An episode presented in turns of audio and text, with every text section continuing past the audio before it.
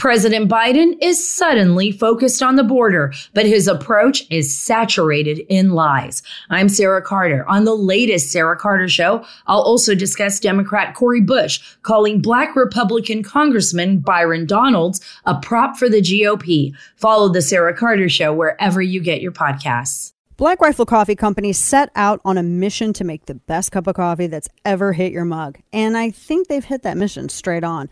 Their dream has been to sell enough premium coffee to build a support network for veterans, first responders, and law enforcement. And thanks to your support, that dream has come true. Black Rifle Coffee is roasted by a veteran led team of brilliant coffee graders who work tirelessly to roast and bag the highest quality coffee here in America. And the coffee is truly one of a kind and my favorite. Your support has helped Black Rifle Coffee Company expand their team of active duty service members, veterans, and veteran family members. And they were able to donate over 120,000 bags of coffee to veterans and first responders in 2022. Visit blackriflecoffee.com slash Dana and use my code Dana at checkout for 20% off your purchase and your first coffee club order. That's blackriflecoffee.com slash Dana. Use code Dana and also look for Black Rifle Coffee in grocery and convenience stores.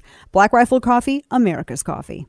During this entire time, Joe Biden has not called me. He did not call me, uh, nor his staff uh, called and uh, let us know either about his visit or to invite us. Uh, until uh, last night, uh, we got a random email to one of my staff members asking if I would be there to meet him on the tarmac. and so they have failed to communicate. And listen, this visit is about two years too late and about $20 billion short. Yeah. I mean, it's more than two years too late, if we're being really honest about it. It's a a couple decades too damn late for Democrat leadership to take any kind of real interest in anything that's going on down there. I mean, this, I, I mean, I'm sure you guys have seen the pictures now. They're everywhere of everything being cleared out, which is just asinine to see. Welcome to the program. Happy Monday to you. It's our first, it's our first Monday, and uh, we're going to go through just some of the stuff that's been happening since we parted ways on Friday, and that includes all of the latest with the House Speaker stuff, since we have one now. And the top story, though, is this border visit. And apparently, Biden's also meeting with a number of members of. Uh, I know he's meeting with a number of other Democrats, and he's also meeting with uh, border. Well, said he was going to be meeting with border officials. We'll see whether or not that's actually something that happens.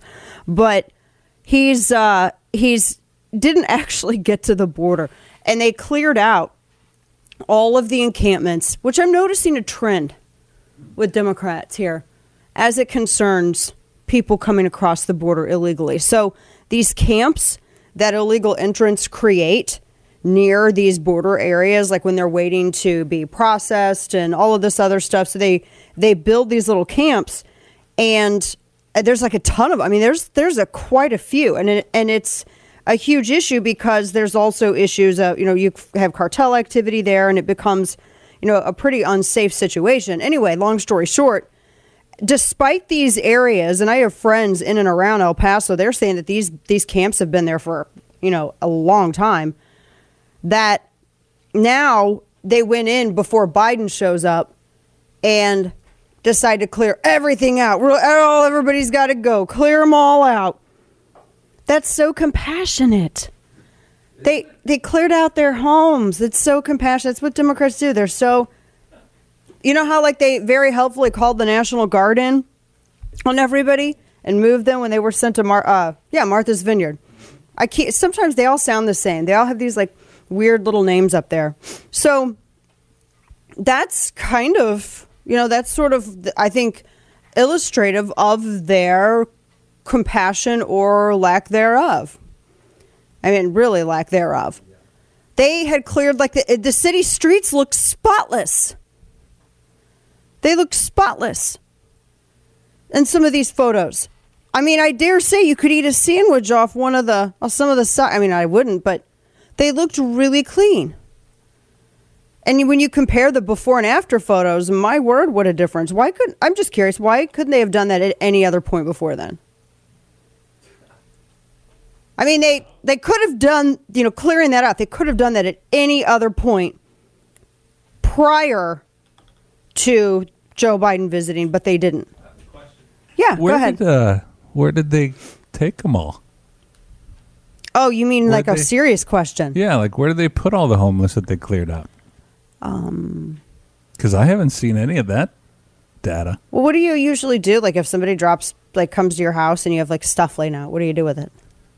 Put it in the closet or something. Are they shoved in the Jeez, I closet? hope Does not. El Paso have a giant closet somewhere that they put hope everybody in? I hope not. I'm just asking because you know you bring up a really good question. Maybe that's maybe that's what I mean. They said that the and I'm sure they're really going to. They, I'm sure they really enforced any existing law right when Biden visited. You know they did. Border Patrol agents say he's not going to see the problems that they have to deal with. Of course he's not because he's going there. No one's there. You know he's he's going there and he's not going to see anything. Everything is all clear. This, the pictures of before and after are crazy.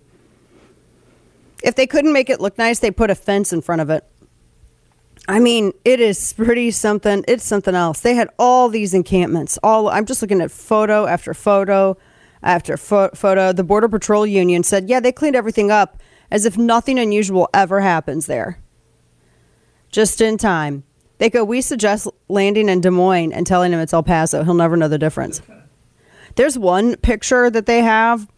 Uh, James Breeden of Daily Mail took this photo, and it's like two, maybe three city blocks, and it's all illegal entrant encampments. So people who came in, and now they have like no place to go, so they're here.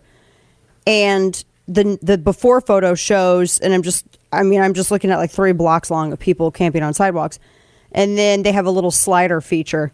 You can see the after, totally cleaned up, fencing, trash, debris, all gone. So unreal. They did this so he could pretend that there's not a problem. How nice is that? They said that El Paso had a shelter that they set up in their convention center, but they closed it because they said that it was no longer, they didn't need it anymore, so they closed it. But I'm telling you what, that's that is shade. So if you have to clean up the whole, if you have to clean it up, that's immediately you're, aren't you kind of acknowledging that there's an issue? If you have to clean it up, you're acknowledging that there is an issue, one so bad that it requires somebody to clean it up. And he's not going to see, therefore, he's not going to have to acknowledge it. If anything, they're just giving him some plausible deniability. That's all they're giving him. But that is something else. And so they've they've they tore it down all at night. They they dispatched hundreds of people across the border so that he wouldn't see how overwhelmed El Paso is. I mean, there's just no you just can't make this kind of stuff up, and here we are. So that's that is that's his that's what he's been doing. Now, we're going to come back to this because he was also handed a letter from Governor Abbott. Governor Abbott was saying, "Yeah, they cleared they cleared everything up and they he's not going to he's not going to get to see anything so because they cleared everything up." And so they said also too they were uh, I mean there was a church I'm just looking at a number of other headlines related to this. Also, uh, coming up We'll dive in the latest. The speaker decision. Well, they finally, I mean, I kind of knew it was going to come to pass. You kind of knew that it was going to be Kevin McCarthy. That was just kind of how things were rolling. Kevin McCarthy wins the speakership.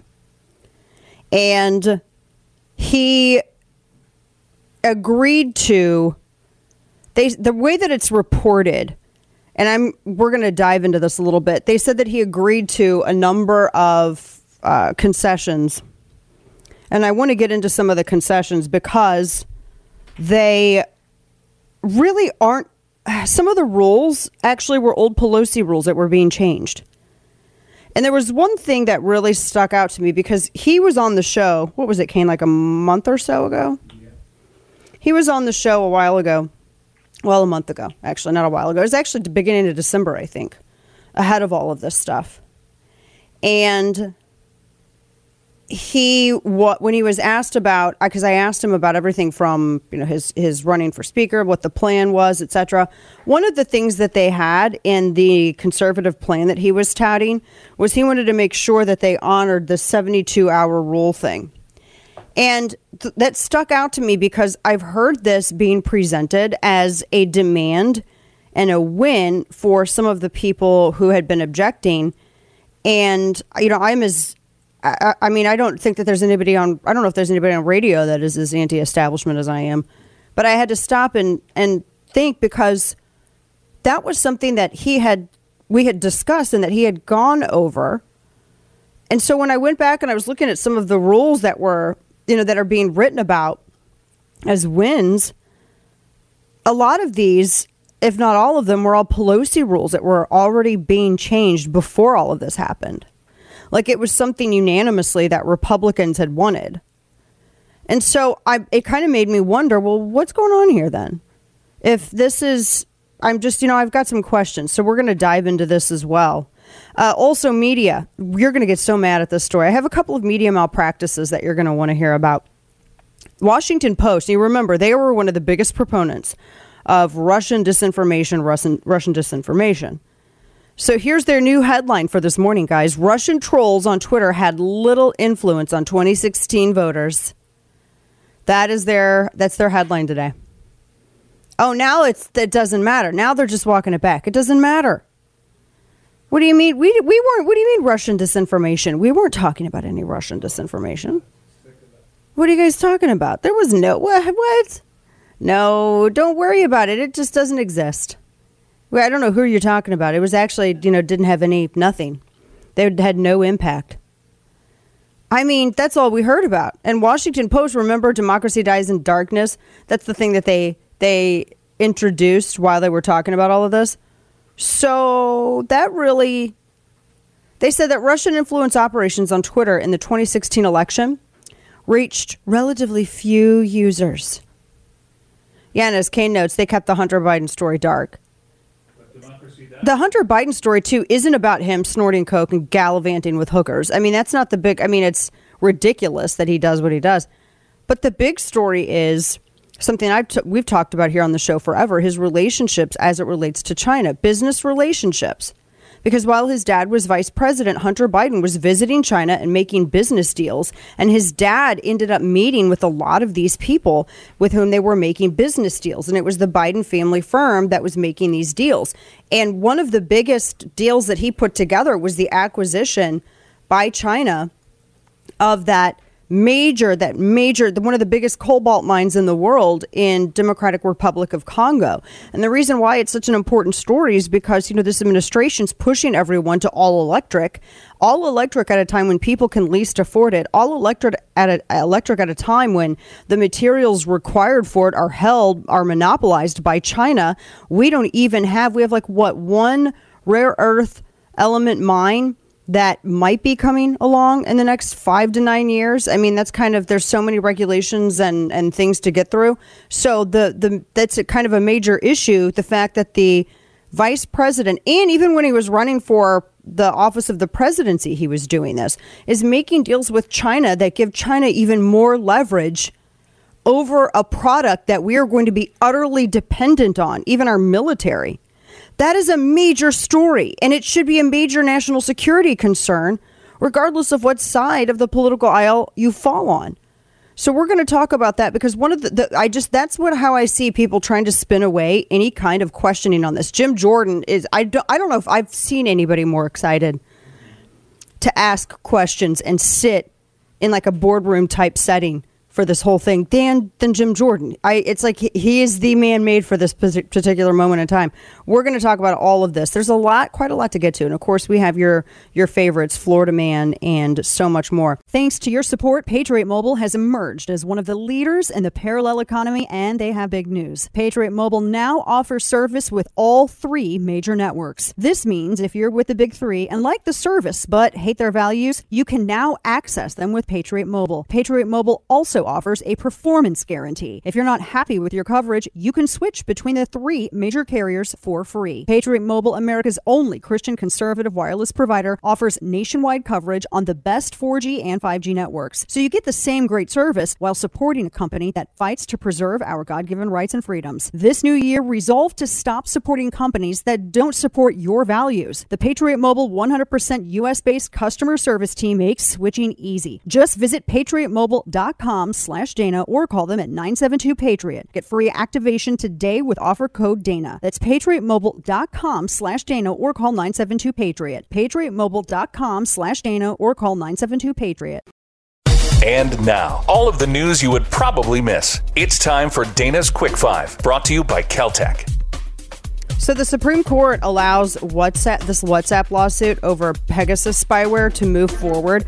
The Israeli company NSO Group Technologies is seeking to get away from a lawsuit from Meta, accusing it of using WhatsApp servers to install spyware on 1,400 devices.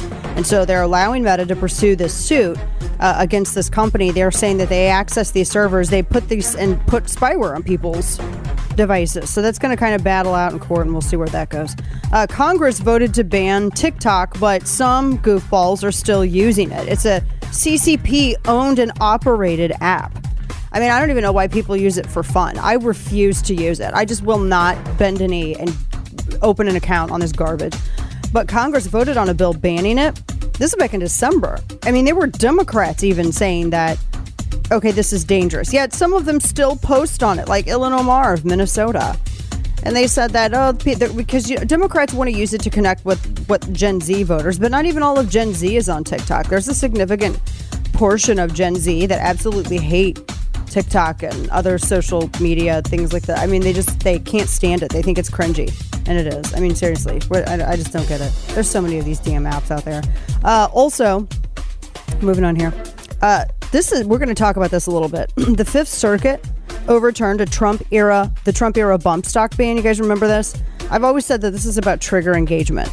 It was a 13 to 3 decision. Fifth Circuit Court of Appeals in New Orleans ruled that bump stocks are not covered under the same machine gun law. So what that means is they're arguing that you can't say that bump stock isn't that any kind of device that uh, that like a bump stock, it's not an NFA item. And what that means is NFA is National Firearms Act, and so you have full auto and silencers, suppressors, things like that that are that are considered what they call NFA items. So that's a National Firearms Act regulation, and that's when you have to go get your tax stamp and do all this other stuff. So the court concluded that the ATF, which they did, rushed the process by quickly approving a rule to define bump stocks as machine guns in which they did not have the congressional authority to do so. So we're going to talk a little bit more about this because regardless of what I don't like bump stocks, I think they're stupid because I think it's a waste of ammo. Ammo is expensive, but I'm worried about the trigger engagement precedent that it establishes. That has always been my concern over it. And I just, you know, and uh, U.S. safety agencies considering a ban on gas stoves. I will actually go in the streets for this.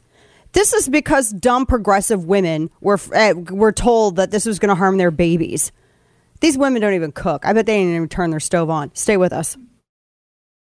Listen to the Dana Show live on the Odyssey app. Weekdays noon to 3 p.m. Eastern Time but it doesn't get to the heart of the issue. And, and, quite frankly, the, the processing that happens at the Bridge of the Americas is commercial traffic. There, there are not uh, facilities there to process individuals. And so, you know, maybe the tone of this will change uh, when he goes to the county facility. But but so far, I mean, this is this is very much a dog and pony show. Yeah. Hmm. And that's a local reporter in Texas saying this about. I mean, saying this about Joe, I just saw a ridiculous piece of audio and it's totally distracted me. I, this is what happens when we do when everything's live. Hang on, I'm putting this in Slack. Welcome back to the show, Dana Loesch That was a local Texas reporter talking about Joe Biden's drive-by in El Paso. Guys, he literally apparently just he oh man. He let me explain this. We're going to play it. God help us all right now. he um met with some of the folks from the Salvation Army, and I guess apparently he thought that they were with Polish or Ukrainian forces, and I can't make this up. Go ahead, go ahead and play this. Go ahead, go ahead. And here we have folks from the Salvation Army who also have been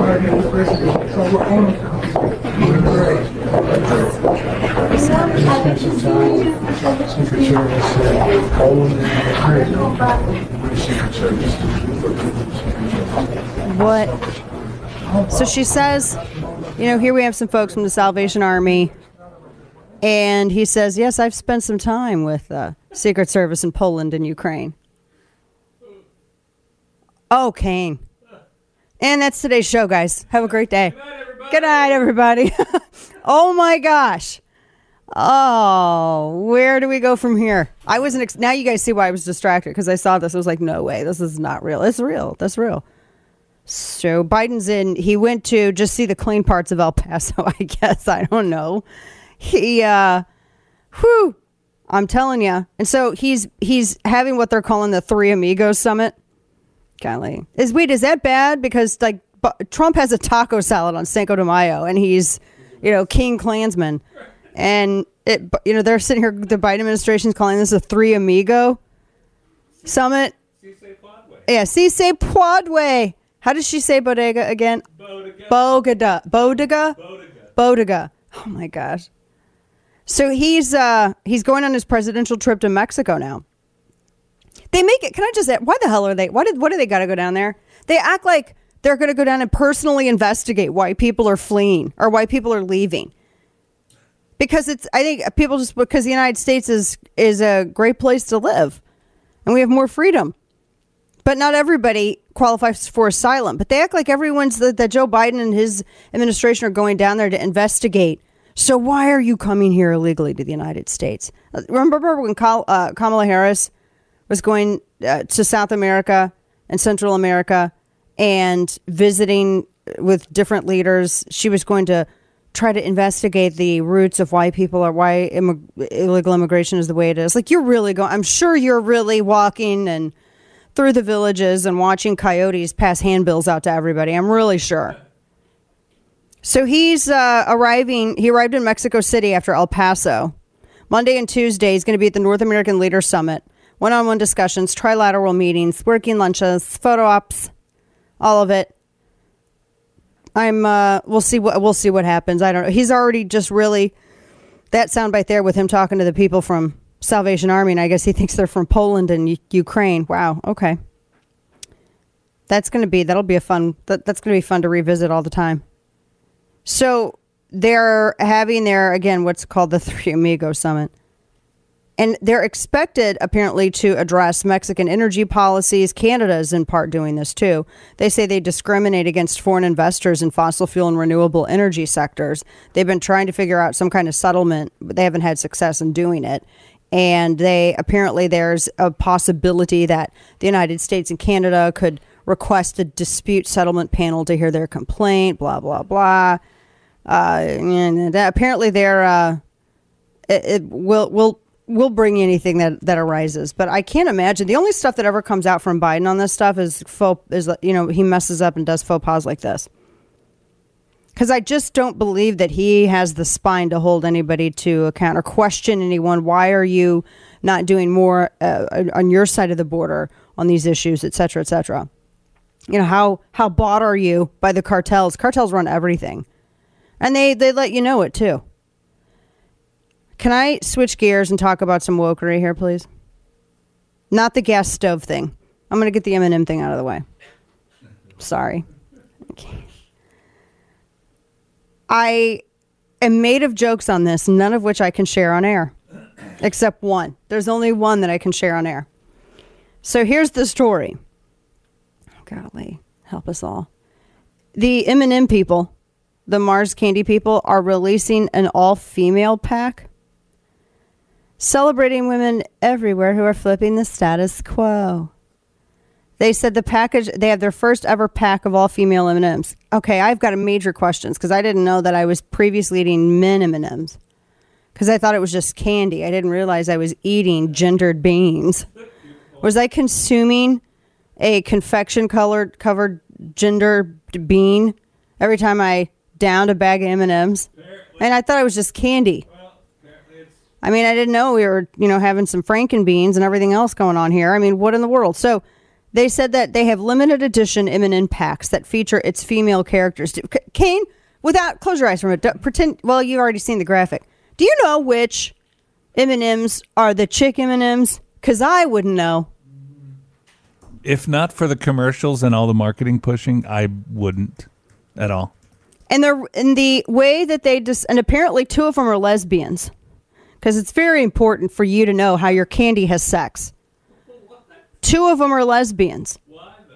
The brown M&M and the green M&M are lesbians, and the purple M&M they say is plus size. Oh, This is so stupid. I can't, guys. Bye. Have a great night. We're done. It's got to stop happening. They've. I thought it was just that it was gonna. See, you know what? The dude M and M's. They never had these issues. They're like it's a bag of candy. Shut up and eat it or don't. With this though, it's like, well, these two M and M's are lesbians. This M and M is plus size. Nobody cares because it's candy. They said that the green, brown, and newly introduced purple M&M, the purple's the fat one, is the oh sorry plus sized. Shut up. When have I ever been politically correct? I am not reading that out loud, Kane. Do not. They said supporting women and flipping the status quo. And to be t- super cringe, they put the women upside down on the package because, you know, flipping upside down, ha ha ha. And they said that the point is to show women are flipping how they define success, which is some stupid word salad. And then they also confirmed that the the green and the brown M&M are lesbians. And they had tweeted out that they were spending time together. So here's the ladies' candy. Th- oh my gosh, this is so dumb. Why does this matter?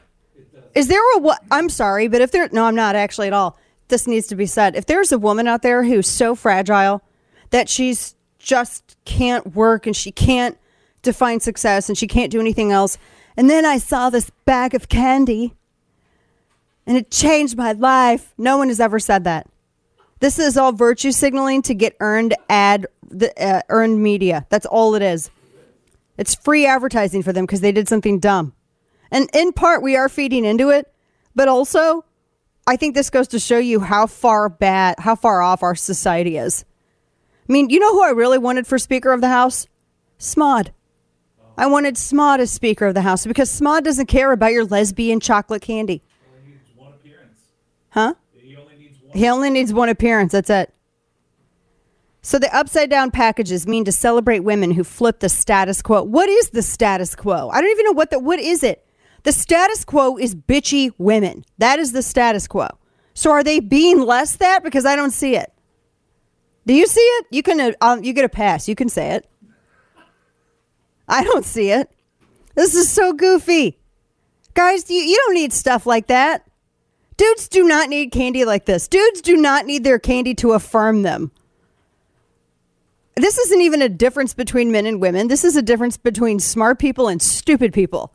Because smart people, regardless of their gender, do not need their candy to affirm their decisions. I just don't know. Am I really flipping the status quo? Let's go and see what my M&M's package says. Just don't know. I mean, do you really feel not seen in life unless you know that your two pieces of candy, you don't have sex a certain way? Do you feel affirmed like I was really feeling alone in life? Then I realized that my favorite candies also have sex a certain way, so I feel so much see. I feel seen. I feel seen. I feel it. like, they said that purple they added last year, the fat one. Sorry, the plus sized one. yeah.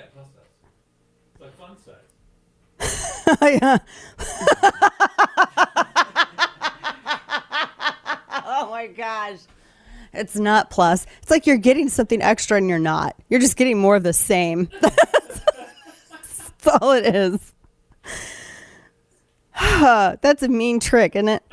So somebody out there is going to get mad. And I don't care. It's 2023 and we're going to stop caring about your stupid triggers. I don't care. Go to hell. I don't care. if we had a if we had an HR, you could report it to them, but we don't. So, so they said that the uh, I was going to say something about the purple one. Oh yeah, the purple one was introduced in 2022 to promote inclusivity. just I would imagine just by being candy you're being inclusive, right? Uh-huh. The plus size though doesn't lend to gender or any sort of sexual ideology. So, is it a woman? Yeah, because the eyelashes. Is oh, is that what it is? My Yeah. bad. I mean, normally you're anything that stereotypes in terms of advertising to appeal to women is considered sexist. But if you want to put giant fake stripper lashes on an M&M character to denote that it's a woman, that's okay. Oh, Yeah. I get. Uh huh. If so you, uh huh. confused. Sometimes. Yeah, exactly. My bad. Yeah. So that's there's that. So I don't know. So you, now you have candy that you can. I am made of jokes on this, and as our friend Michelle said, yes, you can tell that it's the all lady package because there are no nuts.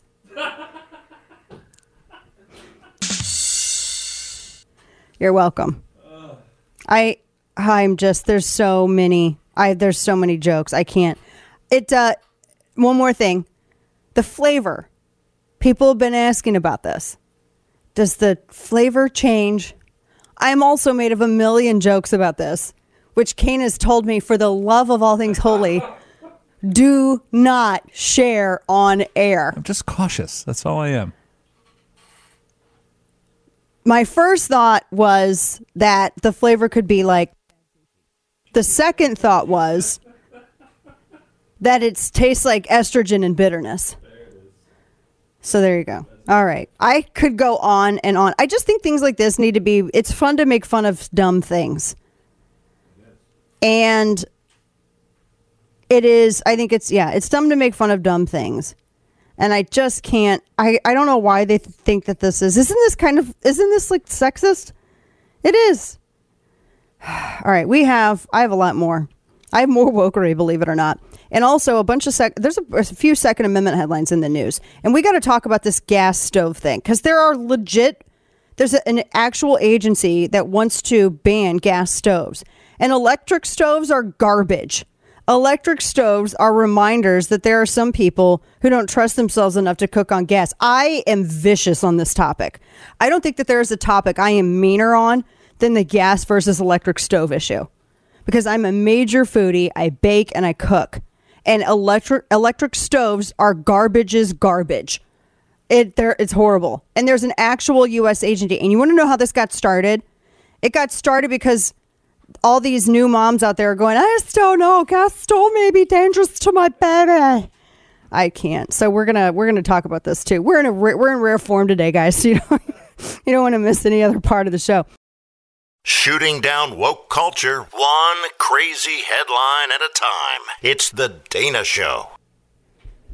And you can sign up for the email newsletter on Substack, chapter and verse, which goes out regularly throughout the week. Make sure you check it out, as well as uh, following us on Facebook and YouTube. Like and subscribe. Pills for everything now. Check this out. Associated Press. Children struggling with obesity should be evaluated and treated early and aggressively, including with medications for kids as young as 12, surgery for those as young as 13, according to new guidelines from the American Academy of Pediatrics. Or you could maybe just give them some vegetables and an apple. Why is that not? Why is that not a possibility? Out of curiosity, hmm. Million dollar question, right? Why is that not an option? That's never an option. They say the guidelines aim to reset an inaccurate view of obesity as a personal problem, a failure of person's diligence. Actually, yeah, it kind of is in some regards. Now, there are instances where people do have hormonal issues or they have thyroid issues or there's something that actually affects their body's metabolism and inhibits their ability to burn fat or makes them ex- makes them stored excessively. I mean, I shouldn't have to paint a picture and be like, there are things that we call exceptions. Can you say that word? Exception. I shouldn't have to be like that stupid and you know talking about it, but the drive-bys. But the problem is, is that kids are sedentary. They really are. You you you got to fight and and push to get them outside and play. When you, I mean, back in the day, you wanted to be outside to play.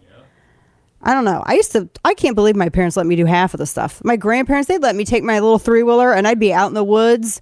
I wouldn't come back for hours. The hell kind of what did what, who what, how responsible were you? Stay with us. President Biden is suddenly focused on the border, but his approach is saturated in lies. I'm Sarah Carter. On the latest Sarah Carter show, I'll explain where Biden is wrong and where he is blatantly trying to deceive us. I'll also discuss Democrat Congresswoman Cori Bush calling black Republican Congressman Byron Donalds a prop for the GOP. And I'll tell you why you might want to stay away from me on the ski slopes.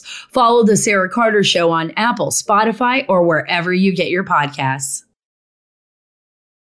Well, uh, Governor Abbott uh, is not collaborating with the federal government on an issue that requires collaboration.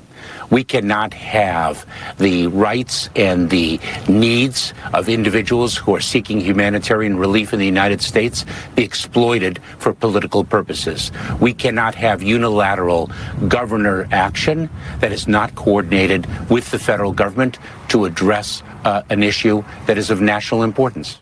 So that is Alejandro Mayorkas, who is criticizing uh, Texas Governor Greg Abbott and Abbott's the moves that he's taken with regards to the. I mean, what is it? Anywhere from five to seven thousand illegal entrants per day at the southern border. Welcome back to the program, second hour of the nationally syndicated radio show. You are a lovable little curmudgeon here behind the mic with you to get your Monday started. And I had listened, Abbott had responded to that this morning, and we've talked about, the governor I've talked about this issue on the show, because here's the problem with this. And, and, and I do think that this will end up being some, uh, a, because they're, they're, it sounds like they're going to have that fight. I think it will end up being some kind of 10th Amendment thing.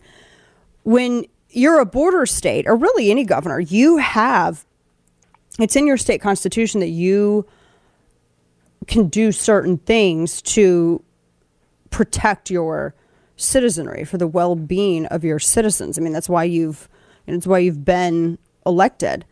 And as it relates to border issues, bordering Mexico, the federal the administration can't hide behind well, we're the federal government, so uh, we have supremacy here. It's kind of a quasi commandeering clause violation. So the 10th Amendment states rights this is something that's that's I think most recently uh, came before the court back in the 90s, uh, Printz v. U.S. And this was the fight over 10th Amendment and what states can are expected and not expected to do. And the Printz case, as I remember it, had to do with the Brady bill and when they were passing background checks and the federal government wanted states to run a federal program, run finance, resource, everything, uh, the their their background check program, the system. And states did not want to use their taxpayer dollars to fund a federal program. And so there was the lawsuit over that, and the Supreme Court found in favor of the states because the federal government was accused of commandeering. You cannot commandeer state resources for federal programs. And in many instances, that's what's happening here.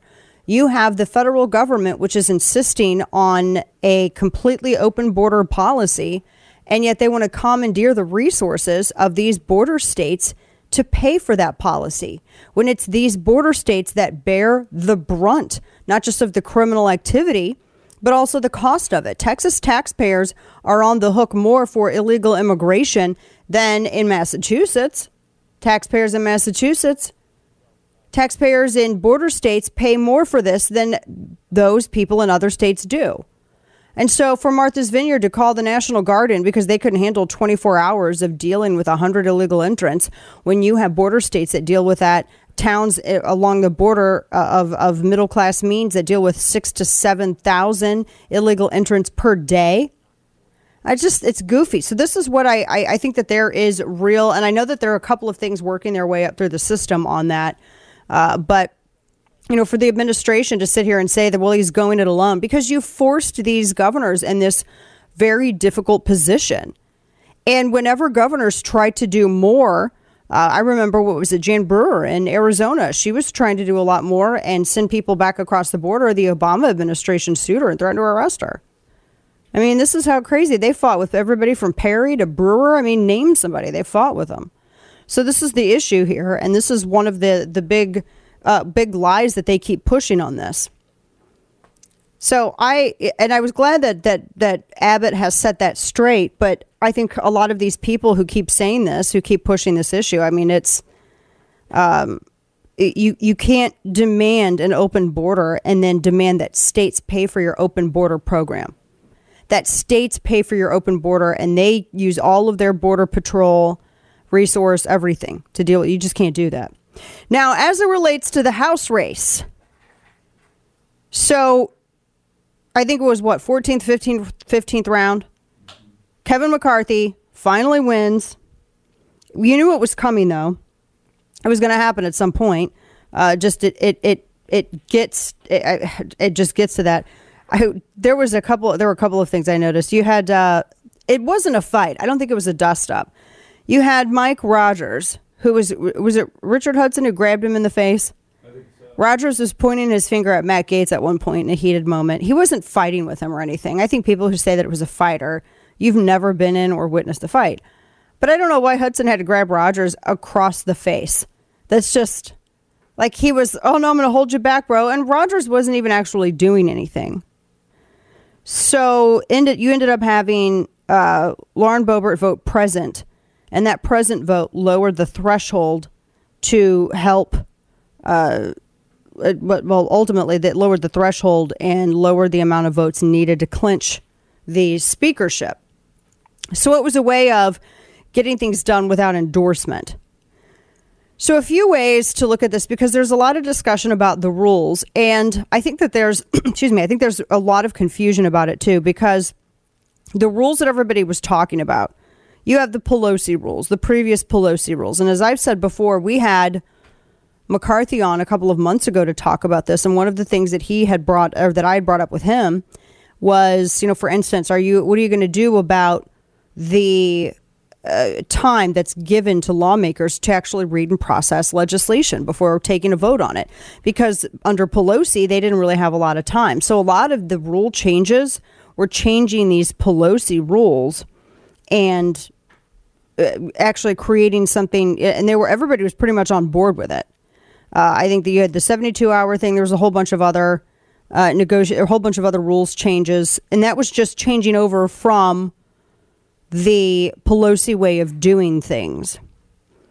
And the I guess what one of the concession rules they said they wanted to allow any member to offer a privilege resolution declaring the office office of speaker vacant, meaning that a member of the House can call a vote to remove McCarthy from his position. That was I think one of the new ones.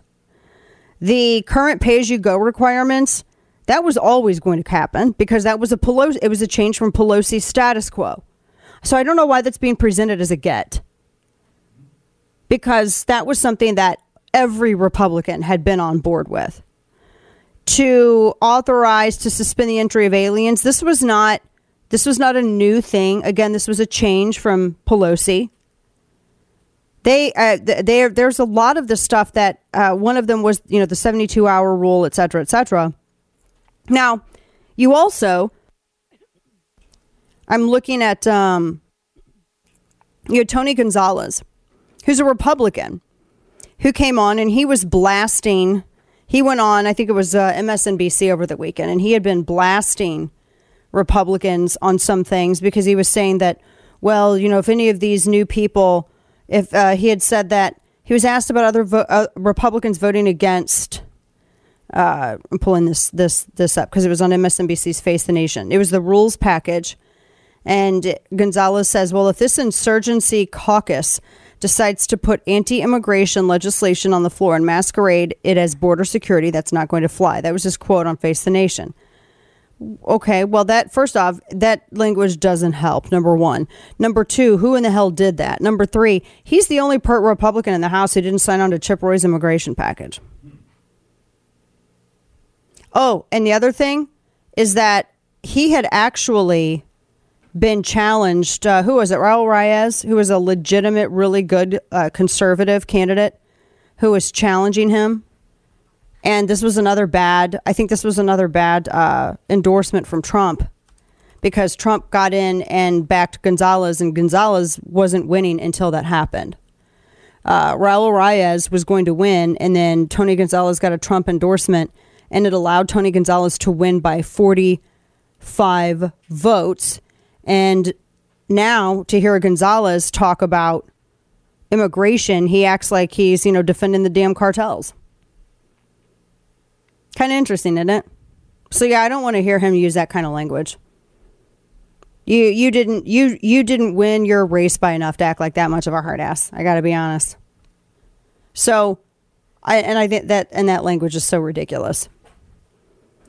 So a lot of the rules that and you know we're I know they're moving on. I think McCarthy said uh, one of the first things that they're going to do is repeal the funding. Audio soundbite one real quick is repeal the funding for these IRS agents. Listen. So McCarthy know says, the night is there we go. late, But when we come back, our very first bill will repeal the funding for 87,000 new IRS. That's good. That's good. And they can. And they they they absolutely can. And so and they will. I would imagine that they will. Now this some of these other rules changes like I said, I really and I know that people so apparently what is it the Armed Services Committee Matt Gaetz was uh, requesting a gavel for the committee. He was asking for a gavel for that committee. So remember what I told you. There are instances where there were not, there were some of the people who were objecting who were not the ones who were demanding positions on certain committees. And there were absolutely, I have heard from the mouths of more, of more members than I can count on both hands that there were some who were demanding positions and they wanted to be feted. Just saying. So both were true. They were both absolutely true. And some of them were people who were objecting, which, you know, is kind of disappointing to hear. But the whole thing with this is the rules that if you're going to go hard to win change for something, then make sure that it's actual change. Because aside from like two things that involve specifically McCarthy, these were rules, all of them that were being changed over from Pelosi anyway. So every time you have a new speaker, the rule you ha- you the rules change. They change different rules on different and and that was one of the things that I mean, uh, th- all of these things were being changed over from Pelosi's speaker tenure. So this I don't know why all of this is being promoted as such a big get because it's not. And I'm not trying to I'm not downplaying the importance of anything. I kind of I like I said, you've got to be very careful. There are no 100% good angels in this industry. And it is an industry. It's politics. Every single person, even the best ones, always have an angle. Every one of them do. I've done this since I was in my late 20s. I have seen way too much. It's one of the reasons why I hate going to DC. I just like to stay in Dallas at this point because I have seen too much. And I know how these people operate. There are no 100% good angels in this. And everybody's got an angle. So, just so you know, it's being presented as something that it really is not. But it is what it is at this point. I do think all of our time was wasted. And I say it was wasted because if you're going to fight for a rule change, make it more significant than not having a McCarthy PAC in a safe race. Don't claim that automatic rule changes, which are coming anyway, simply because of a changeover in power. Don't claim that those are new concessions when they, I actually had people on the show months ago talking about them. I'm just saying. And by the way, all of that's available on this thing called the internet. So you can go and check those receipts if you'd like to. And now, all of the news you would probably miss. It's time for Dana's Quick Five, brought to you by Keltec. All right, so first up, a new Gallup poll says a massive majority of all of us are extremely pessimistic about the future. Are we? I'm not really. It just, I think people are just cranky because everything, everybody's making just, everybody's being miserable. They say 90% of Americans expect this is going to be a year of political conflict. 72% think crime is going to increase. 56% think there are going to be labor union strikes. 85% uh, believe in world affairs that it's going to be fraught with discord rather than peace. Oh, wow. And 73% do think China's power will increase. They do, 64% do think Russia's power will decrease. So, yeah, I, but I also think, actually, no, I, I, I am a proud cynic. I don't know if I want to say don't be cynical because I think that it's healthy in some respects. 9,000 nurses in New York City are set to go on strike after failed negotiations with two major hospitals. 7,000 are striking, are set to strike today. And apparently, tons of people are outside. They're expected to grow, I guess, uh, all throughout the week. But they said that tons of elected procedures were suspended. Infants from neonatal intensive care units were transferred to other hospitals. It's uh, they wanted a wage increase that other hospitals have agreed to. So that's the source of that strike. Uh, New York City thieves used an old trick to distract a Brinks truck driver and then grab the three hundred thousand dollars cash inside. They asked him for directions. It was something that simple. They asked him for directions and then did that. And a comet flyby is coming. We haven't seen it. It's a once in a civilization event. It's not SMOD. This one hasn't been around since the Stone Ages, though. Stick with us.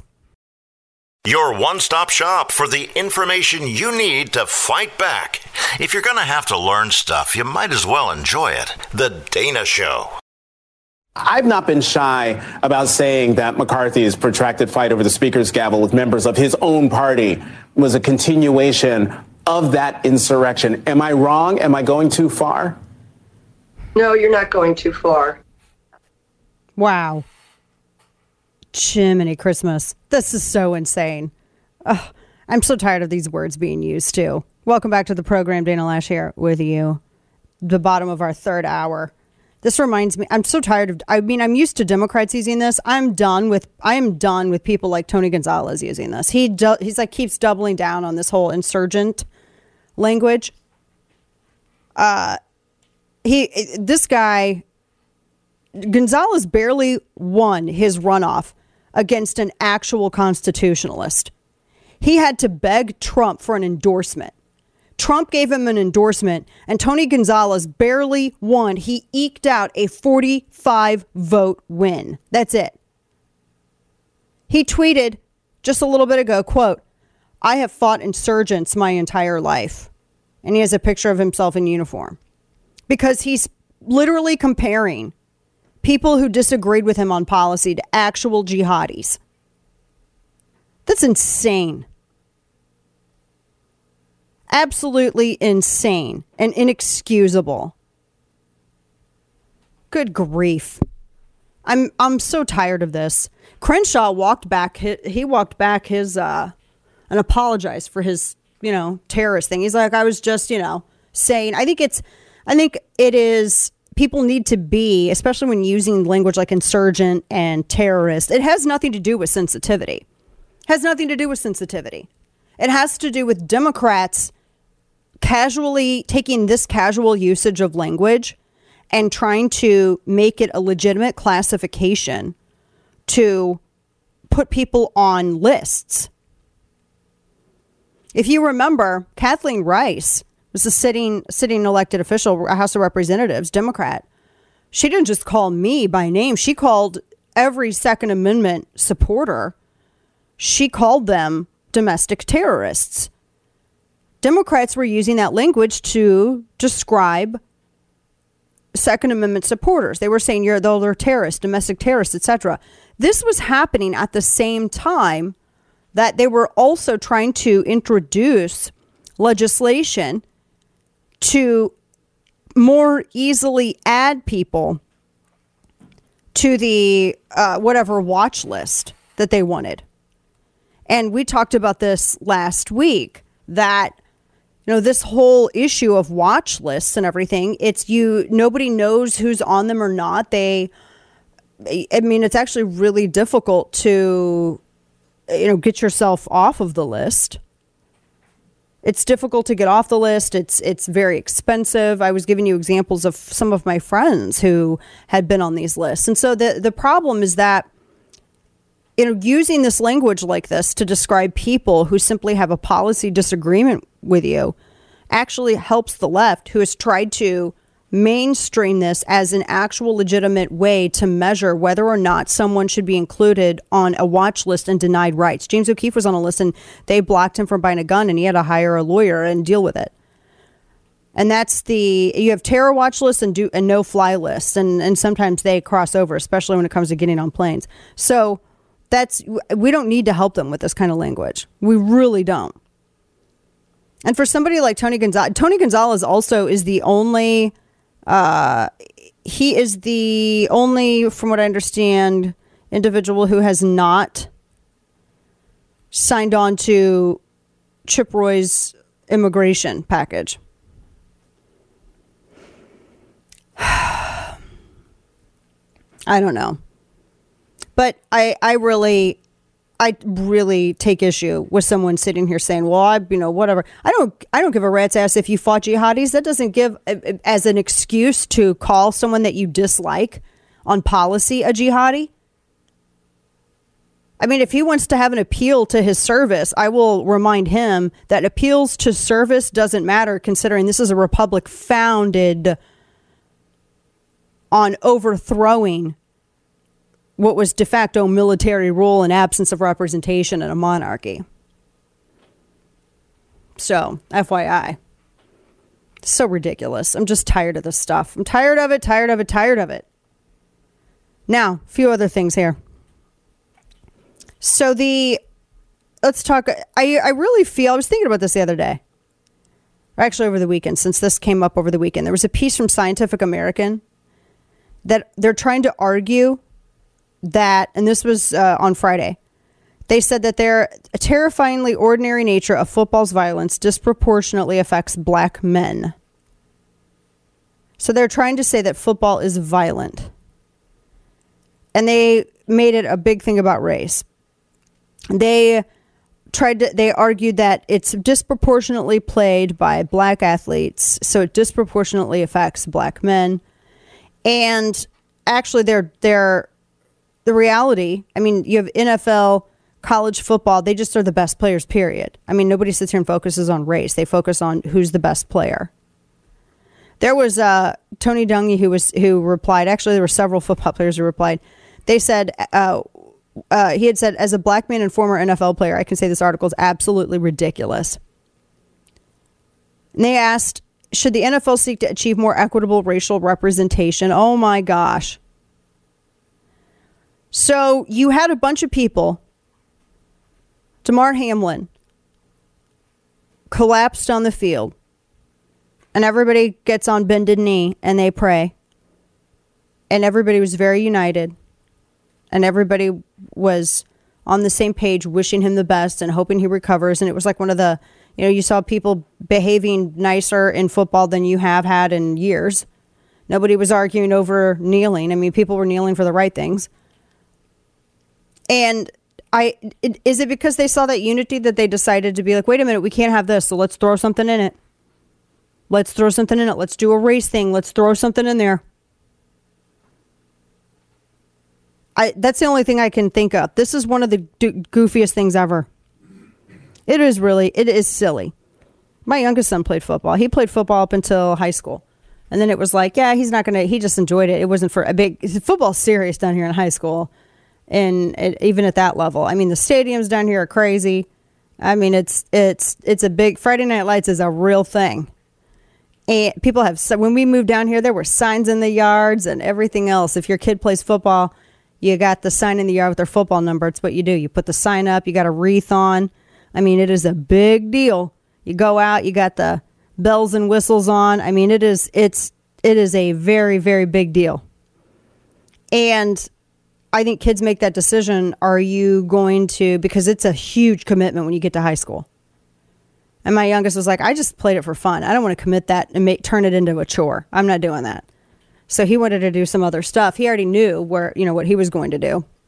And so I, they, and they teach you too how to, I mean, there's a lot of technical aspects of tackling all this stuff but the idea that now they're just trying to make they're trying to make it a race thing. I'm just so tired of it either things are are not diverse enough or they say they're too diverse. There people are never happy. Grievance mongers are never happy. And they always pop up when it seems as though people are united, right? Like everybody was I don't think people have been this united enough uh, in, with regards to football in a long time. And then they had to come out with this article and push this narrative. All they, they were doing this all weekend. I saw this going out all weekend. And Kane thinks it's also a good distraction from the vaccine discussion. I mean, I just don't, I'm not going to mainstream cardiac events. I do think that there is, there, both of these things can be true. I do believe that there exists the perfect hit. That's a real thing. I've seen it happen. I literally, I keep bringing. It, well, the only time I ever actually saw it happen live was when I was watching it. It was Chris Pronger in the Blues. Got hit by a slap shot. The perfect hit. So it is real. It does happen and it is rare. But I keep hearing all these instances again about people dropping on on the field, people dropping on the pitch, people falling over on the court. There are a lot of instances, and I am not going to be lectured to by people people who say, "Don't you dare talk about the vaccine or ask about their vaccine status." When we were told to go to New York or go to anywhere else, you had to download a damn app and tell everybody whether or not you were vaccinated before you got to step into the premises. Shut up. You cannot have it both ways. Don't you ask about their personal Oh, but you could ask about our personal to go in and eat at a at a at a, a Chili's. Come on. Not even doing this. Not even doing this. Yeah, and you noted too. Pronger was Pronger was out for a few weeks. Hamlin looks a little. His his look a little different. Pronger actually played the next game. I mean, he was. Pronger played the next game. He he wasn't out for weeks. Unfortunately, I mean, for the for this particular point, but Hamlin did the puck to the chest way more dense, way faster than that hit he took to the chest, which is a routine kind of a tackle you see on football. That's why there's so many questions. Is because every time you do, apparently the question about vac status is only for important things in life, like which restaurant you want to go to. Mhm. Not yeah, uh, you can only ask that. not when somebody I'm drops. sorry. Before we have you come in here and have some of our fried calamari, we need to know. Well, did you get the injection? Right. I mean, that was an unprecedented drop. I didn't go to New York for. I I actually turned down meetings in New York. I refused to go because I was like, I have not been injected. I'm not going to get injected, and I'm not putting a dumbass app on my phone. I actually turned. I I actually it was a business. Yes, it was a business thing. It was a it was a meeting, and it I turned down an opportunity because I was not going to go to New York for the meeting because I would have had to prove that I had had, and I had already had the virus. I would have had to prove that I had the injection, and I had to put do all this other stuff, and I was like, not going to do it. And I got to tell you, so my agent was like, "Are you nuts?" And I'm like, "Yep, I'm not going up there. I'm not doing it. I don't need it. Like I can just do this and this, and I'm totally fine. I don't need to do this. I don't need to prove myself. I don't need to do it." So no, my agent's like, "Wait a minute, you." So you're really not? I said, "No, I'm not." I am not going to go up there and and if I were to fake it, here's the thing. If you were to fake it, if I were to go up there and fake that I had had the injection, then you realize I like what's the I don't know if it differs state, by state, but that's an that's like a, it could be a felony. I could have been deprived potentially of my right to own a firearm because I would not get a non uh not really a vaccine injection and I would have had it to move about freely to where I was going. And if I would have lied and faked it like a fake ID or something, a fake Vax pass, then that could have been actionable. Is that not the dumbest thing you've ever heard? So no, I told my agent, I was like, I'm not doing it. And he's like, Well, what am I supposed to say? And I go, You can quote me exactly that. I'm not getting a fake A double snakes vaccine and downloading this stupid app. I go, You can ask you I, I said, ask them, have they heard of Zoom? I said, or FaceTime or something else. I don't even have Zoom. I hate I hate Beijing owned tech so bad I won't even put Zoom on my phone or my computer or anything. I'm like, have they heard of, you know, yeah, like uh, FaceTime or anything else? I'm like, do we not have any other technology that you got to get on a plane? I said, are they going am I going to get compensated if I get jacked up because of a stupid shot that I would have to have even just to get in the building to see? I said, no. And he's like, I cannot. So what am I supposed to say? And I go, that I'm not getting no A double snakes injection. That's what you can say. I'm not getting no dumb A double snakes injection. I'm not downloading a stupid app on my phone. That's what you can say. They were like, oh my gosh, but it's true. I was like, I don't want it. I don't want anything that badly. Sorry, I don't. Bye, bye. That's it. We got Florida man. I'm not even exaggerating. I thought he's gonna strangle me. He's like, oh my gosh. Like I'm not. I'm not doing it. It's his life mission to make bad decisions. It's time for Florida Man. Man. All right, so let's try this one. Some of these I can't even Oh my gosh. All right. So this, let's just say two Florida men uh, apparently, hang on, let me pull this up. Well, it was a Florida man. It was a landlord. He was arrested after locking his tenants in a garage and threatening to kill them. This guy also has one of the wildest mullets I've ever seen. And I've stared at this picture trying to figure out if it's a wig or not. Because it's, I don't know, it's gray and long gray stringy hair, but I mean, he, he's got a 20 head. It's not a forehead. Uh, he, at WESH Channel 2 said that 66, 66 year old Lawrence Cohen was arrested after deputies arrived at his home and they found the victims locked into a garage. Volusia County Sheriff's deputies say the victims were able to dial 911 and explain the issue, and deputies arrived on the scene. They said they spoke to Cohen through the door of the residence. He told them that he wanted the tenants out. They said that they told the the distraught deputy said they told the distraught landlord they would walk the tenants out. Cohen still refused. They had to finally kick in the door and try to arrest him. They had to tase him and put him in handcuffs because he was not going to comply. So he's arrested for resisting arrest and false imprisonment. I know. This is, woo boy, this is crazy. This is a deputy. Come on. A Florida deputy was found passed out behind the wheel. He had a .234 blood alcohol content level, a bag, a bag of whiskey bottles, and a beer in a koozie in a cup holder in his cruiser. He was found drunk and slumped over in his agency issued cruiser. Alcohol bottles, not just in the bag, the bag of whiskey bottles. That's a new one. They also had alcohol bottles all throughout the, the vehicle. He was found unconscious in his marked cruiser uh, at an intersection, and he had stopped at a red light and fell unconscious. A woman walked up to the passenger sh- side. She found him slumped over and asleep. She was the one who called 911. And of course, they ar- arrived and he came to and he he put it was going to put his cruiser in drive and realized they had him blocked in. So he was a little reluctant to step out, but that's wow. So he was. Here's the other thing too. They said that they were going to drive his cruiser back home. That's when they found the beverages inside because he they thought he was having a diabetic apparently thing an uh, issue, and yeah, and the beer was open and like I think there was three quarters of the way gone. Uh, all that. St- so yeah. So he was, and then they did the blood alcohol. That was a guys. Come on, come on, come on, come on. That's so bad. That's so dangerous. You can't. Come on. We have uh, more on the way, including some of the latest with Biden, Biden's Mexico visit, the House coming together, all kinds of stuff. Stick with us. People seem to believe, you know, Hakeem Jeffries in his speech that was supposed to be introducing Kevin McCarthy that last about an hour, he celebrated the unanimity of the Democrats. Uh, President Xi likes unanimity in China as well. Uh, that's not the nature of American democracy, in my view. Ooh, ooh, that's how you answer that question. Ooh, ooh. As Congressman Dan Bishop on Hakeem Jeffries talking about how Democrats are just so single-minded on on every issue. Look at us. Look at us. We're all just so. Mm. That was a great slapdown. Welcome, welcome back to the program. Top of the third hour here. Dana Loesch with you. Happy Monday.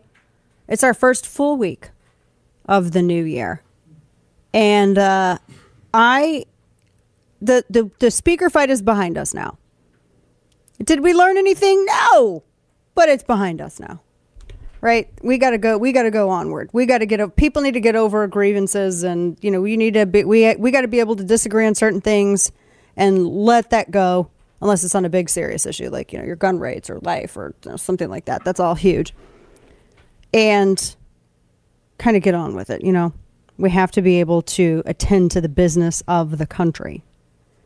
And I keep going back to because I I had a not a friend, an associate, I should say could not understand just why it was that why is it so incredibly important that you have these investigations happen with Hunter Biden and the Biden family because I was looking I wanted to tell you some of the committees this all plays into it some of the uh, how some of this is going because you have Tom Massie who's been put on certain committees you know you're going to have Jim Jordan who's slated to handle the House Judiciary. They're apparently going to oh, and the chair the Weaponization of Government Select Committee. That's the new. That's the other thing.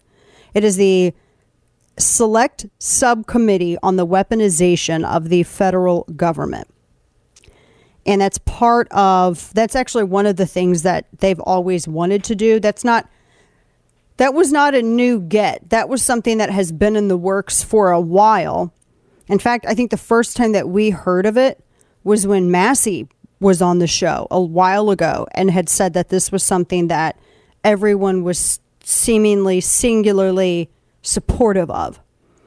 And it's the judiciary chair. He's going to be leading the subcommittee of the of this committee. So this is specifically going to investigate communications between what Biden and uh, the administration's conversations with big tech companies as a as a result partly because of the Twitter files. They're going to be looking into all of this. Axios said that the new select subcommittee is partly a response to the revelations from the internal documents branded the Twitter files.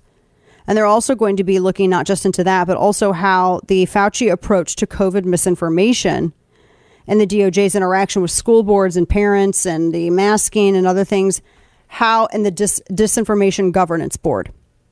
So this is one of the things that they're they're pushing for. Now, this is I had a friend say that, oh well, this is just revenge. This is just Oh my gosh. And I, I, I say friend associate. It's someone who is a more moderate leftist, and every now and then we'll snipe at each other.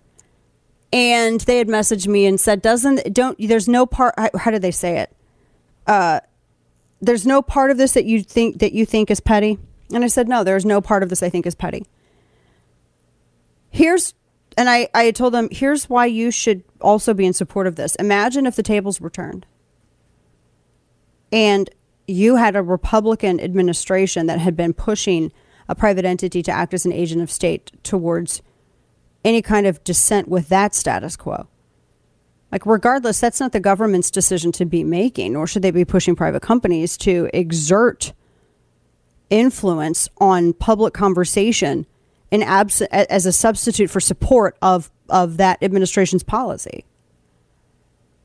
There's a lot of stuff here to be able to investigate this separately from, and then there's going to be a whole other thing looking into the administration's relationship financially and the business dealings of Biden with China. I mean, people made up stories because Trump had a phone call with Zelensky and they made up all kinds of stories about that and they thought that was an impeachable offense. Would it not be I mean, this seems there's even more. There are actual receipts here. I mean, you had Joe Biden meeting with the very people that Hunter Biden was doing business with. Joe Biden, as vice president of the United States, also with a clear plan to run for president, meeting with the very people that his son was doing business with, entering into financial relationships with cutting deals with. And I think that by helping the number one geopolitical foe of the United States gain ownership of the largest cobalt mine in the world, which is a requirement for any kind of EV anything, which is what this administration wants to transition the country fully to, to the point where certain states are banning certain types of vehicles from the roads in uh, California, then that deserves scrutiny. If you're making money off of helping a geopolitical foe further monopolize an industry that we will depend on for your entire EV policy, that deserves scrutiny. I don't know how anybody could be resistant to this, especially when it was revealed by associates who then began blowing the whistle on it that they were making millions upon millions of dollars off of this. I think everybody wonders how does Joe Biden have so much money? I mean, he's been in government for forever. How does he have so much money? They're not supposed to make a whole hell of a lot. How does he have so much money? Well, because he merged out his po- his power. They merge it out. They they brand it. They merchandise it. That's why. So it absolutely does merit scrutiny. And I just cannot believe that here, you know, anybody would argue against this.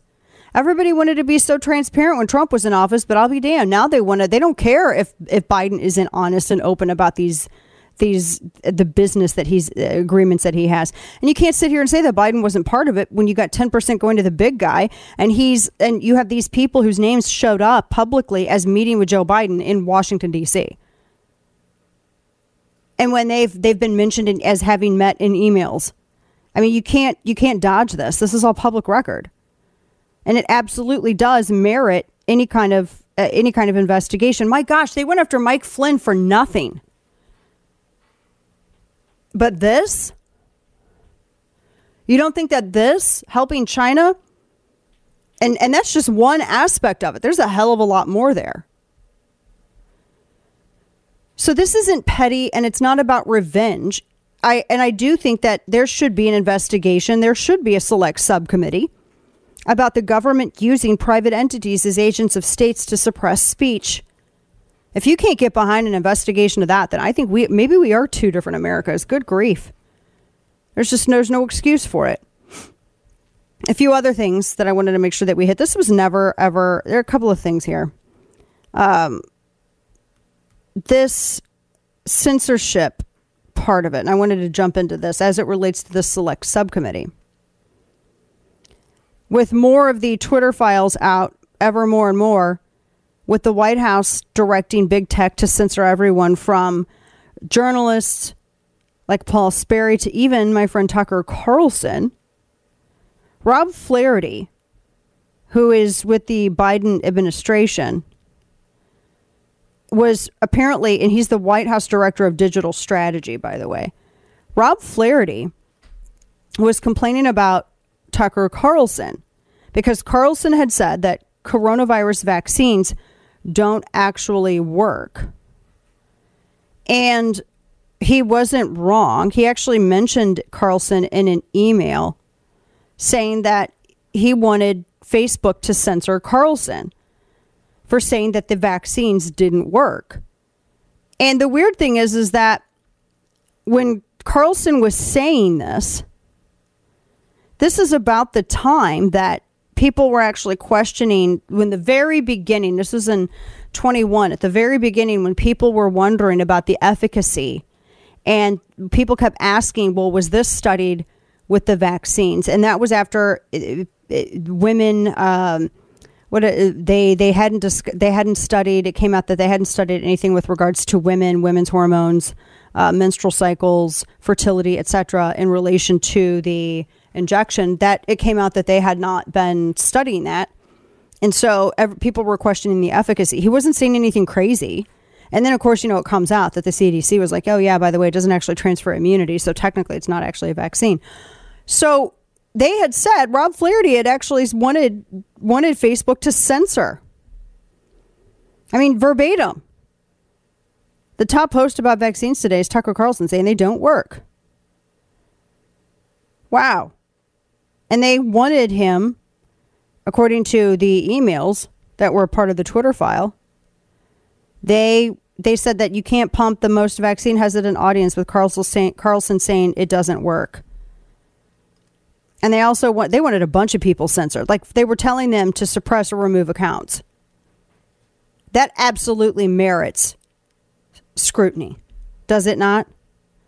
How could anybody talk again? How could anybody oppose that? And that's just what was caught, by the way. Twitchy had a roundup of the thread showing everything with the Biden White House and they're, they're, colluding with these companies to censor different viewpoints and silence misinformation. Whether it was Robert Kennedy Jr., who I don't agree with on everything, or whether it was Tucker Carlson, or whoever it was, they said that they were giving they were colluding with them to silence any questions that would promote vaccine hesitancy. And they said that they really couldn't care less about products unless they're having measurable impact as it relates to suppressing the questions to the status quo. I mean, this is crazy. All these emails show, without any any deliberation required, that the administration was conspiring with social media companies to censor people. Now, there's been a couple of attorney generals that have decided they've pushed back on this. And I, I think state by state, it needs to happen. I know Florida's been doing this. Missouri's new attorney general, Andrew Bailey, has said this is something that he is looking to pursue. And I hope more attorney generals follow suit as well. Now, it's in an era where media should be questioning why the government is has to go to these lengths. The burden of of of proof, the burden of making the case should always be on the government, always be on the state. And instead of questioning why this isn't so, you have media either ignoring the stories or trying to, in some way, delegitimize the source. They are trying so hard to ignore this. I think this is one of the biggest stories of the modern era. It is actual proof that the federal government was working to silence critics. I've never seen anything like this. I mean, the closest that we got to this previously was the Truth Squad back during the Obama election when he was running for president. And that was a that but that was a state thing. That was the state of Missouri and the Democrats in Missouri. That wasn't a, the federal government issue. That's the closest that I've ever seen. I mean, and this is again, I want to caution you. This is just the stuff we know. Can you imagine what we don't know? Is that being is that irresponsible speculation? I mean, is there enough evidence to be like, can you imagine what we don't know and kind of beg the question a bit with the assumption that it does, it, there is a lot more out there? We have more to come. And uh, I am, we have Dane Stupidity on the way as well. Uh, I have a number, I have a couple of other things to get, make sure that you're set up for this week. And now, all of the news you would probably miss. It's time for Dana's Quick Five, brought to you by Caltech. I kind of robbed you all here, and I apologize for that. But uh, I a couple of things, and I'm pulling up the story on this. So Moderna is considering a price increase for their vaccine because Pfizer had increased their right. So they're they're p- competing with each other. So now it could be 110 to 130 dollars for it. Originally, it was 15 to 16 per dose, and the supply contracts that they had originally made with the government. That's according to the Wall Street Journal. So we're, we'll talk a little bit more about that here coming up. Uh, the United States has released top Cuban spy Anya Belen uh, Montes after 20 years in prison. She was free, 65 now. She was guilty, found guilty of espionage back in 2002. One of the highest ranking U.S. officials ever proven to have spied for Cuba. So she's now been released after being behind bars. Mm-hmm. So coming up, we'll talk about that Pfizer Moderna competition. I got a couple of other things to get you set up with. So don't go anywhere. Back after this. Of all your favorite talk hosts, one of these is not like the others. The Dana Show. But I want to make clear this isn't about trying to. I, Chip Roy wants a spot on a committee. I haven't been promised anything, literally. I've, I've got nothing out of this deal for me personally. Does that mean I might end up on Rules Committee? Maybe, if that's what the, my colleagues want. We still have to go through that process. But what we have extracted are promises from the Speaker to make sure that we have ideological diversity and representation among these uh, committees. Now, that's not beyond you know uh, the consideration, and I know the rules committee. That was one of the things he wasn't really super excited about because that I mean it requires a little. I think it's good if you're in DC and you have older kids, but when you have younger kids and you want to spend as much time possible as possible with them, it's a little harder to accept something like that. You got to be out there Sunday, you got to get everything set up for Monday, and he doesn't. He wants to be able to have that time with his kids. It's a tough thing. So there's welcome back to the program, bottom of our third hour. Dana Loesch here with you, and it's you know I get it. It's a it's a it's a it's a tough. Uh, it's tough to figure out because I think some people do want certain seats. Other people don't want seats that other people want them to have. So it's it's not fun for anybody. All right, a couple of things. I'm going to have some information on just some of the latest headlines about you know the rules stuff and all of that in there with you uh, for you. Two things I want to hit. Uh, first and foremost, this elect this electric versus the gas stove thing. I was telling you about this a little earlier, which is to me a huge issue because I major foodie, major baker, major cook. I'm pulling up my story now. Uh, I th- I saw this starting to gain traction like a maybe 18 months ago, and it had to do with um, I guess some mom influencers on social media or something like this, and they were saying that it's dangerous to have gas stoves in your house and now the this US safety agency is considering a ban on gas stoves. I will never get rid of my gas stove. US Consumer Product Safety Commission is going to move to regulate gas stoves as new research links them to childhood asthma. And it can affect respiratory problems and all of this other oh my it I get oh, that's so Kane's rolling his eyes. This is just again, it's political science, it's not science science. And we've talked about it a little bit before, but this was before an agency decided to, to review it and consider. If they ban, I would make the government physically try to come to my house and take out my stove. But remember, Texas has castle doctrine, so I don't know how well that's going to work out because I'm not ever getting rid of my stove. I just had it recalibrated and everything because it was a li- getting it was a little uneven. Um, I'm a nut and now it's like perfect and i'm like it, what can i put in the oven what can i bake what can i put in like everything's got to get baked so i there's no way that and my stovetop it's just there's no way i would ever have an electric i had an electric cooktop and i ripped it out because i was not dealing with it i'd rather cook over a flippin' campfire than on an electric stove I'm not kidding you. If I could not get a gas stove, and if I could, I would legit cook in, a, in a, a fire pit. I'm not kidding you. Not kidding you. I am that hardcore about it. I hate electric. Have I told you how much I hate them? I hate them. Do you, you have a preference too, don't you, Kane? I prefer now. I've had gas stoves in the past, which I absolutely love, but I currently have an electric stove, which I don't like, but I still use. Yeah, um, I would totally do that. But the problem here is that same gas that feeds their stove is the same gas that feeds their furnace. Um, yeah. So they're heating their home every year with that same gas. So if they're just going to blame stoves only, Yeah. that's a little short sighted. That's so dumb. Yeah, and you also think about your fireplaces, your gas fireplace, like you were saying, uh, so many other things. This is so goofy. I, it's just, I actually, there was one woman who was, had a gas fireplace and was talking about, oh, I got to get rid of my gas stove. Oh, shush up. I can't deal with you. Can't deal with you.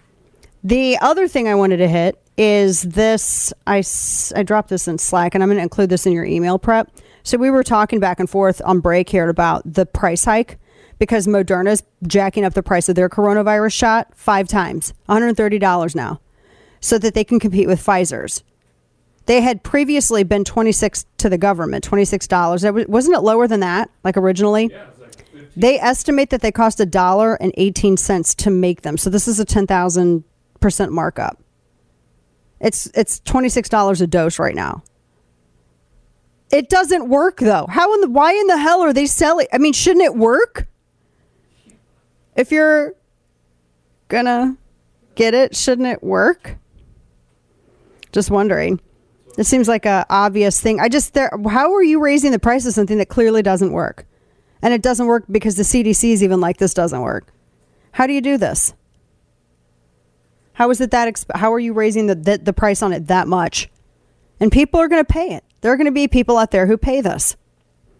Now, the third thing I want to make sure that I bring up with you, I have a piece coming about this. I tweeted about it yesterday. I don't know if y'all saw it. Uh, it's a. It was in Houston.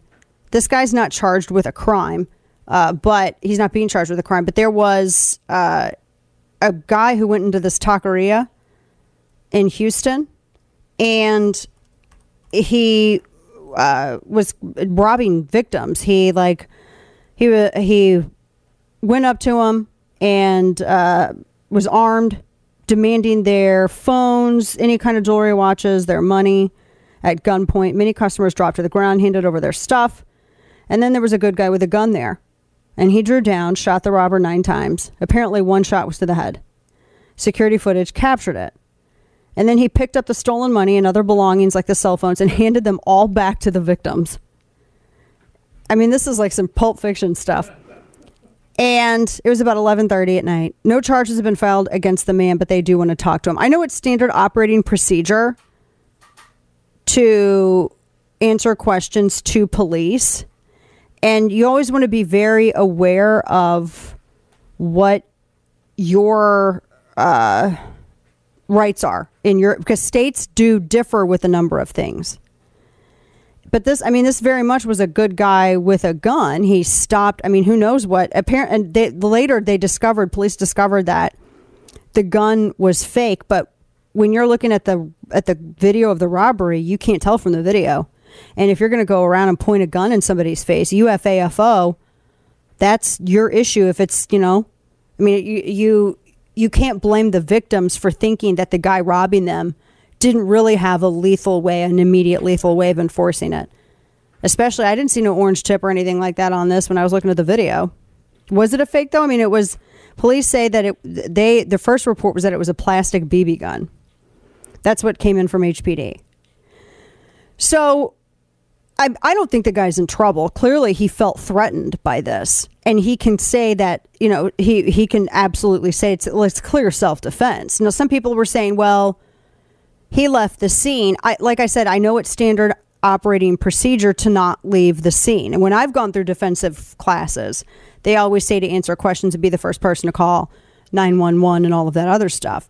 Because it does, again, and these things can differ state to state, but under Texas law, it's very important to know what your rights are.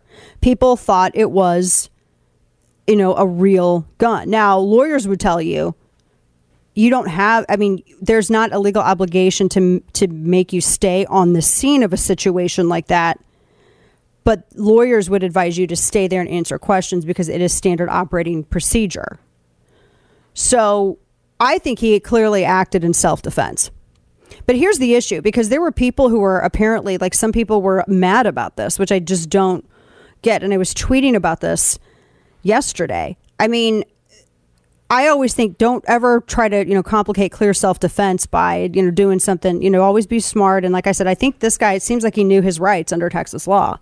But here's the thing, criminals are celebrated while law-abiding people are demonized in in so many major cities across the country. So clearly it makes any reluctance that he might have to stay and answer questions completely understandable especially in Houston. Don't they have a pretty aggressive DA? As I understand it, a pretty lefty aggressive DA. I mean, here's the other thing. What did people, particularly in Houston, because the way I understand it, um, I had listeners telling me that this was a left leaning area, you know, in terms of, uh, you know, the DA and who's the jurisdiction, et cetera. What did people think would happen when you adopt the rot of restorative justice with activist judges?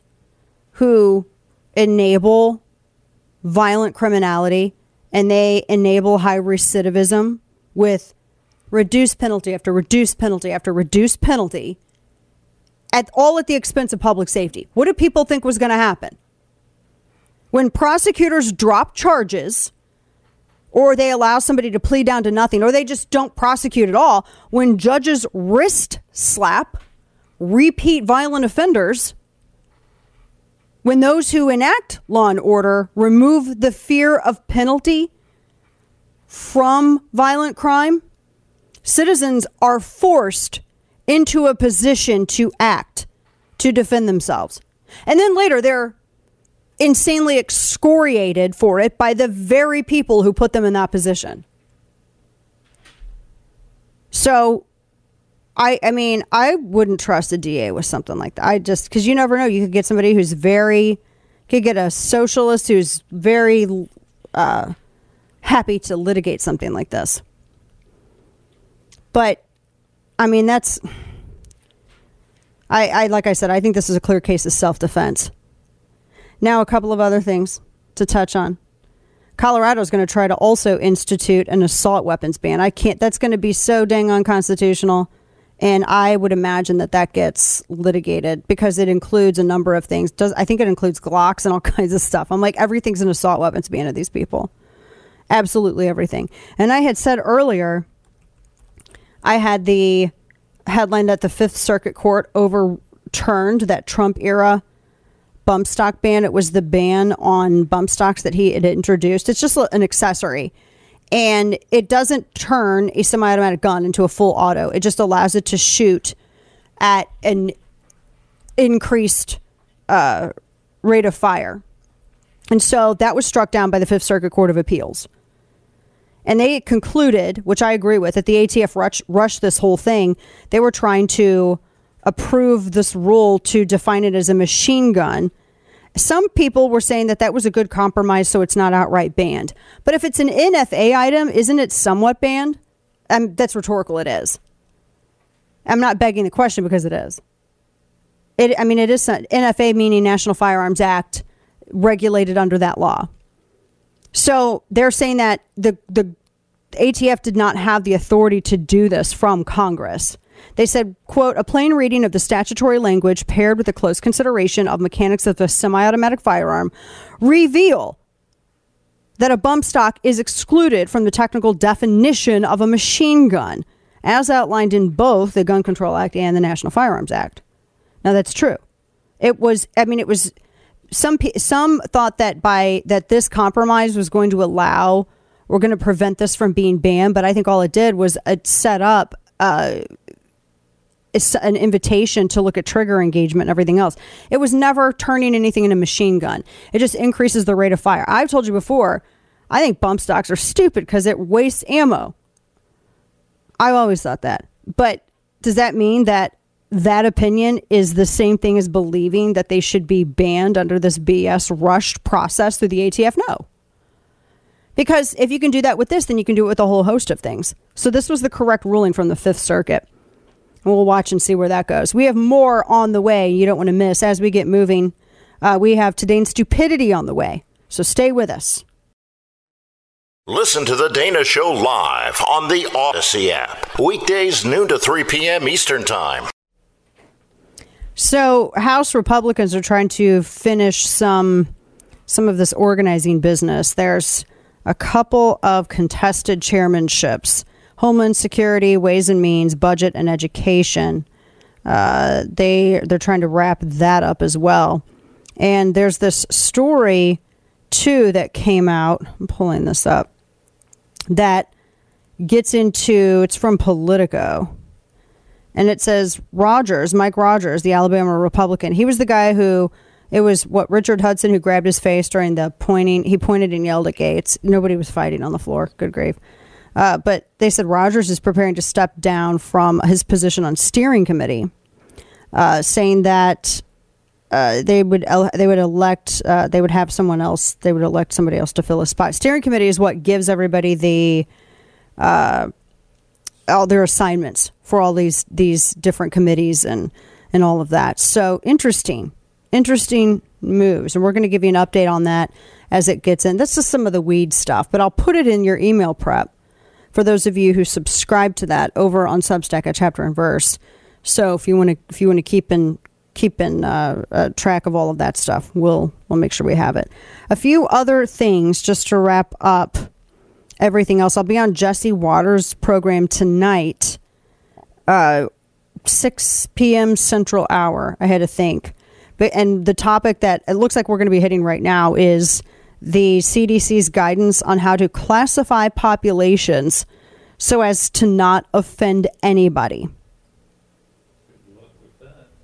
Preferred terms for select population groups and communities. And so, inmate, prisoner, convict, ex convict, offender, criminal, parolee, detainee, you're not allowed to say that anymore. I'm not kidding you. This is what they're telling you to do. So instead of inmate or prisoner, you would say people, persons who are incarcerated or detained. Oh, an inmate? Yeah. Oh, okay. Instead, or you would say um, uh, convict or ex convict. Uh, persons who were formerly incarcerated. Oh, an ex convict? Parolee, persons on parole or probation. They're making language dumber. How does how is saying persons on parole or probation in any way different from saying parolee? Oh, you're on parole, so you're a parolee? No, I'm on parole. A parolee? No, I'm on parole. A detainee? Persons detained by or under the custody of specific agency. Disability. They have a whole thing on that. Drug use, smokers, people who smoke. So you can't say smoker. You have to say people who smoke. Wait, that's a That's a smoker, though. or a, re- a person who relapsed, persons who returned to use. This is so petty and stupid. Oh my gosh. Or if you could, if you say that someone's uninsured, you can't just say uninsured. You have to say people who are uninsured. Oh my gosh! Like who am I talking about? My chair? No, my dog. My dog is on. Shut up. Today in stupidity, Kane. Oh, you caught me off guard there. I was having too much fun with it. All right, uh, this is Karine Jean Pierre. She's claiming Biden's border enforcement measures, they've been working. Have you noticed they've been working? I haven't. I haven't noticed they've been working at all. The president's border uh, uh, enforcement measures are working. Really? But again, this, these are steps that he, the president is able to take. He's taking this clearly very serious. I wish he'd hurry up with the steps Mm. because he's had two years right now. So apparently, his measures that are working, we have yet to see evidence of that. Yeah, no, none, I it's not working at all. till it happens. What what is working? Like the they, that they left the doors open. Yeah, exactly. That's working. Maybe we shouldn't call it a border. What would the CDC have us call it? Oh. Yeah, the line between countries. It's that. That's what it is, folks. That does it for us today. Make sure to catch, catch me on Jesse Watters' program this evening. Have a great night. Back with you tomorrow.